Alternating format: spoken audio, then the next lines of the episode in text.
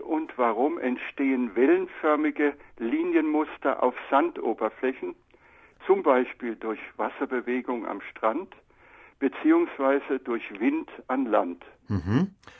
Ja, Herr Eckert, für diese linienhaften Erhebungen, da gibt es auch einen wissenschaftlichen Fachbegriff, das sind Rippelmarken.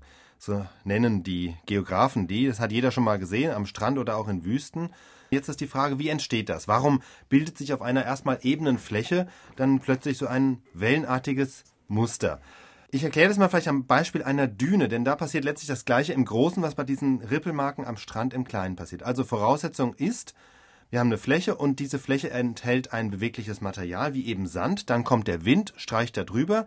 Der Wind nimmt einzelne Sandkörner auf und transportiert sie weiter oder schubst sie einfach nur an, sodass sie ins Rollen kommen oder kleine Hüpfer machen.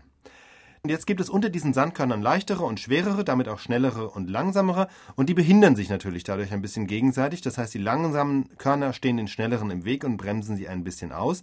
Und auf diese Weise entstehen so erste kleine Cluster von Sandkörnern, also Anhäufungen von Sand oder an bestimmten Stellen am Boden, auf denen sich erste kleine Sanderhebungen bilden. Also das heißt, wo erstmal ein bisschen mehr Sand liegt, da sammelt sich dann auch noch mehr an. Das heißt aber, Immer mehr Sand prallt an die Erhebung, bleibt liegen und so könnte dann, wenn man es jetzt immer weiter fortspinnt, eine ordentliche Düne heranwachsen. Aber, so, und das ist jetzt der nächste Prozess, das geht nur bis zu einem bestimmten Punkt. Erstens wird jeder Sandhaufen ab einem bestimmten Punkt instabil. Man kann sich ja leicht vorstellen, wenn die Düne immer höher wird, ist die Spitze einer Düne gleichzeitig immer stärkerem Wind ausgesetzt. Dann passiert aber noch was. Es kommt hinter der Düne zu Windverwirbelungen.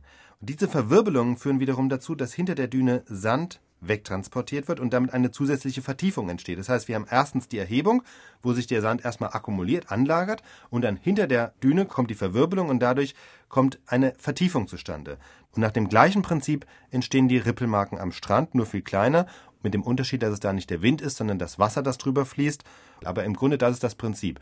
Ein Gleichgewicht zwischen einer Kraft, die Sand ablagert und dem Wind oder dem Wasser, das es wieder forttransportiert.